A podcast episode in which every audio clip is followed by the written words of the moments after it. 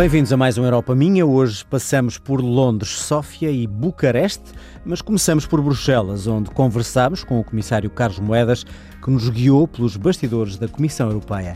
Venha daí. La mia Europa. Europa minha. My Europe. Quase a terminar o mandato como comissário da Investigação, Ciência e Inovação, Carlos Moedas diz-se mais europeísta do que nunca. Termina com o sentimento de missão cumprida e convicto que, na luta contra o medo e os populismos, a União Europeia é mesmo o melhor caminho. Uma conversa pelos corredores e sala das grandes decisões da Comissão Europeia em Bruxelas. Olá, bom dia. Olá, João. Como está? Tá bom. Prazer em vê-lo. Gosto em vê-lo. Aqui no seu gabinete, imagino que quando chegou aqui há muito tempo, hoje eh, pensa muito diferente a Europa e a vida, ou não? É verdade, eu acho que ver por dentro, não é? E viver a Europa, viver estes países todos ao mesmo tempo, as culturas, como as pessoas funcionam, ah, eu acho que é um privilégio enorme. O que é que mudou mais em si? Tornei-me declaradamente muito mais pró-europeu no sentido de ah, eu sempre amei a Europa, eu sou um produto da Europa, mas aqui percebi porque é que a Europa é importante no seu dia a dia, no dia a dia das pessoas e as pessoas infelizmente não veem isso, não é? A importância dessa Europa. Eu penso que também terá vivido momentos mais complicados aqui eh, neste gabinete e aqui em Bruxelas. Eh, Lembro-me dos atentados.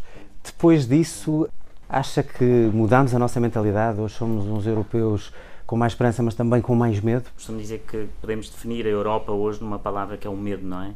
Ah, o medo do outro, ah, o medo da diferença, ah, e tudo isso tem realmente um efeito muito negativo, que é o efeito do populismo, do extremismo, ah, e lutar contra o medo é pensar um bocadinho como é que nós mudamos muito daquilo que é a nossa vida no dia a dia ah, e em que a tecnologia tem um efeito muito negativo, porque a tecnologia também nos levou a isolar-nos. Portanto, temos aqui várias vertentes para lutar contra o medo e que temos que pensar também mais na identidade europeia, porque é que somos europeus. Acho que são temas muito importantes para o futuro. O que é que eh, o facto de ser português eh, o influenciou na forma como exerceu o cargo de comissário?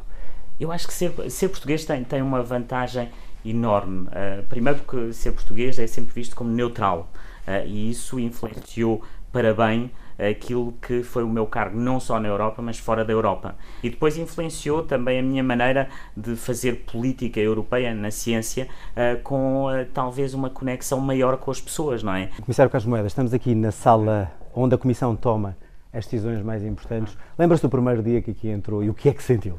Lembro-me ah, lembro-me da, da responsabilidade, não é? A pessoa chega e tem uma sala com pessoas de 28 países, em que cada um tem a sua maneira de pensar, a sua maneira de agir, e ao mesmo tempo a pessoa sente o peso do que é a responsabilidade de tomar decisões que afetam no dia a dia 500 milhões de pessoas, não é? Que é uma responsabilidade também de, de não, não, nós não representamos o nosso país, representamos o todo, não é? E como é que nós podemos ser neutros com o nosso coração no nosso país? Tem a noção da missão é um- cumprida? tenho, tenho a noção, tenho a noção da missão cumprida, porque a missão foi chegar e conseguir manter este programa de ciência, que já era grande, conseguir aumentá-lo em 50%, conseguir levar mais para Portugal, porque isso também era, eu acho que foi muito importante. Portugal, que era um país que recebia muito pouco em relação à ciência e aos fundos de ciência, conseguimos duplicar que os cientistas portugueses vão receber nestes sete anos mil milhões de euros. Tudo isso foi, eh, foi bom. Acha que nesta encruzilhada onde estamos, a Europa eh, vai sair mais forte ou vai ter ainda um percurso muito duro? Com o Brexit e com tudo o que aí vem. João, o percurso vai ser duro, mas se nós pensarmos realmente para o futuro, hoje nós não temos nenhum problema que se possa resolver só ao nível de um país e, portanto, vai ter que, vamos ter que ter estruturas supranacionais que resolvam esses problemas, seja a União Europeia ou outra. Mas a União Europeia é talvez de todas as capacidades, todas as entidades que temos multilaterais, como as Nações Unidas, aquela que é mais perfeita. Realmente sai daqui com esta vontade de continuar a lutar por uma Europa em que vamos lutando pelo todo e não por cada um. Comissário Carlos Moedas, até à próxima e obrigado. Obrigado. Europa minha. Mon Europe. Moja Europa. Foi o consenso possível no Conselho Europeu. O Brexit tem uma nova data, desta vez 31 de outubro, mas com uma avaliação do processo marcada para junho. No Reino Unido, o enviado especial da Antena 1, Mário Antunes, ouviu mais dúvidas do que certezas e muito cansaço com mais este prolongamento do Brexit. É uma espécie de toque a reunir para os britânicos que ainda hoje não se imaginam fora da Europa. Agora, com o Brexit adiado, Michael Kent diz que todos são poucos para exigirem o que ainda pode ser possível. O que eu realmente gostaria que acontecesse era que fosse revogado o artigo 50 e nós temos o poder para fazer isso unilateralmente enquanto país. E ficávamos na União, tentávamos juntar novamente todos os pedaços, aproveitar os benefícios dos acordos comerciais que a Europa tem para oferecer. É também o que defende Thomas, 30 anos mais jovem que Michael. Aconteça o que acontecer, no Parlamento o povo deve voltar a ter a última palavra. O que é claro para nós é que os políticos britânicos têm de usar este tempo para chegarem a compromissos em torno do Brexit. E no final, o que decidirem tem que ser alvo de um voto de confirmação pelo povo. Enquanto os britânicos projetam possíveis cenários, há 3 milhões de europeus no Reino Unido a viver em tempos de incerteza.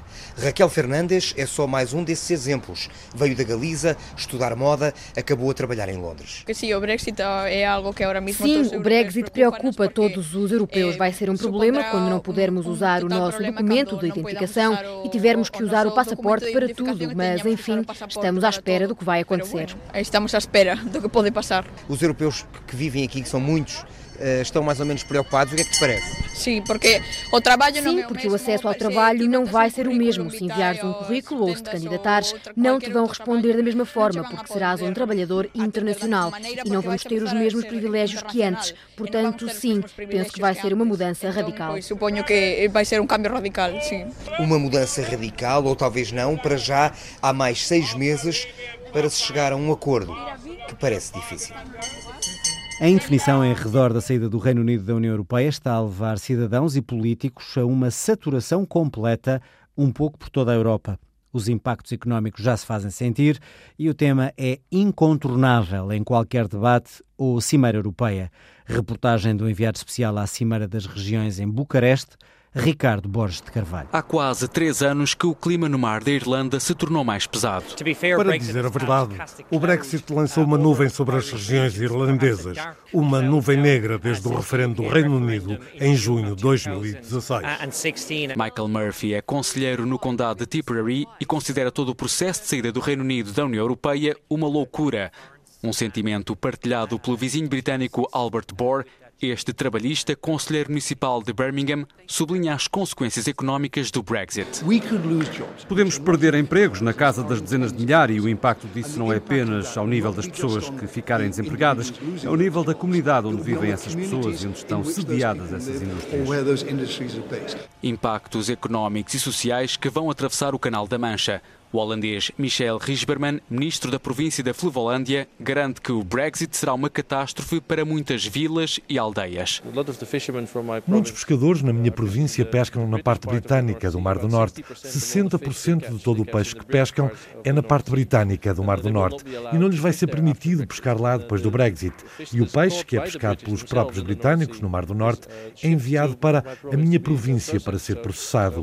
Cerca de metade de todo o peixe, como batatas fritas, que é consumido no Reino Unido, é limpo, cortado, tratado e enviado de volta para o Reino Unido. E se não o pudermos continuar a fazer, isso terá um grande impacto na minha província. Situações que o negociador-chefe da União Europeia para o Brexit diz que sempre acreditou estarem a ser subestimadas.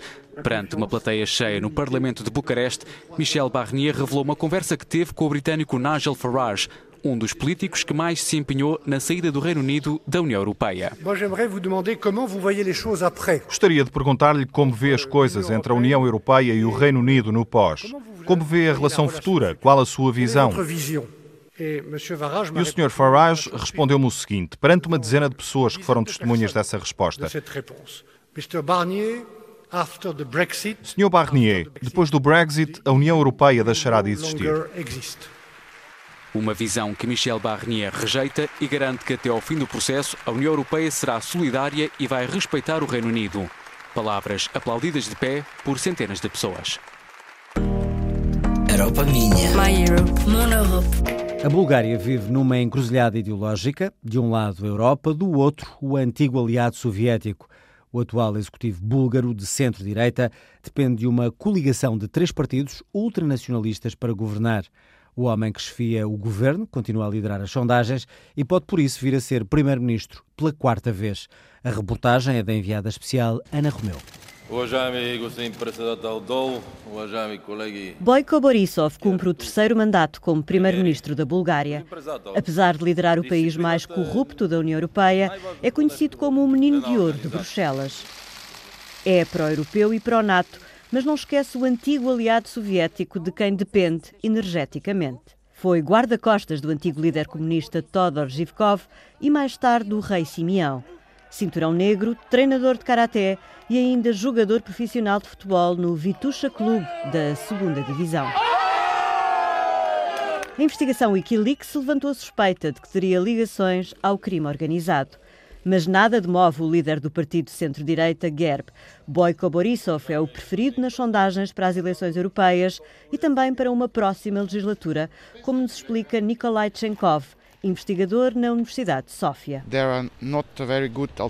Não existem boas alternativas, portanto acredito que o partido do governo vai ganhar as próximas eleições, ainda que por uma margem menor do que nas últimas duas legislaturas.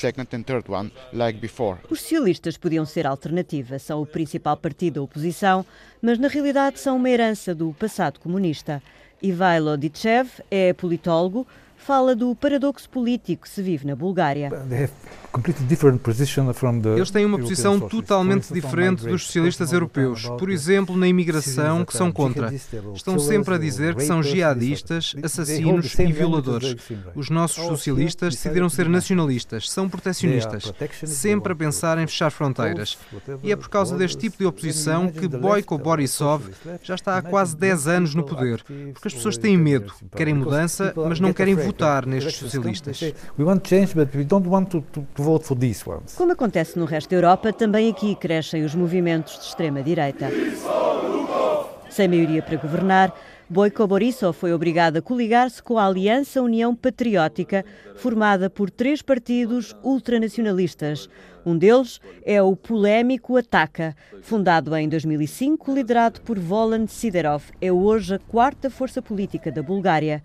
Tânia é estudante e tem explicação para o sucesso destes partidos populistas. Talvez porque essas pessoas são nacionalistas, a maioria espera que a Bulgária volte a ser grande como era no passado. Quase três décadas depois da queda do Muro de Berlim e do fim do regime comunista, a Bulgária continua numa encruzilhada ideológica entre o Ocidente e a Rússia de Vladimir Putin. Por outro lado, a corrupção e o crime organizado coabitam naturalmente com a política. Europa Minha é um programa apoiado pelo Parlamento Europeu, produção de Carla Pinto, apresentação João Adelino Faria.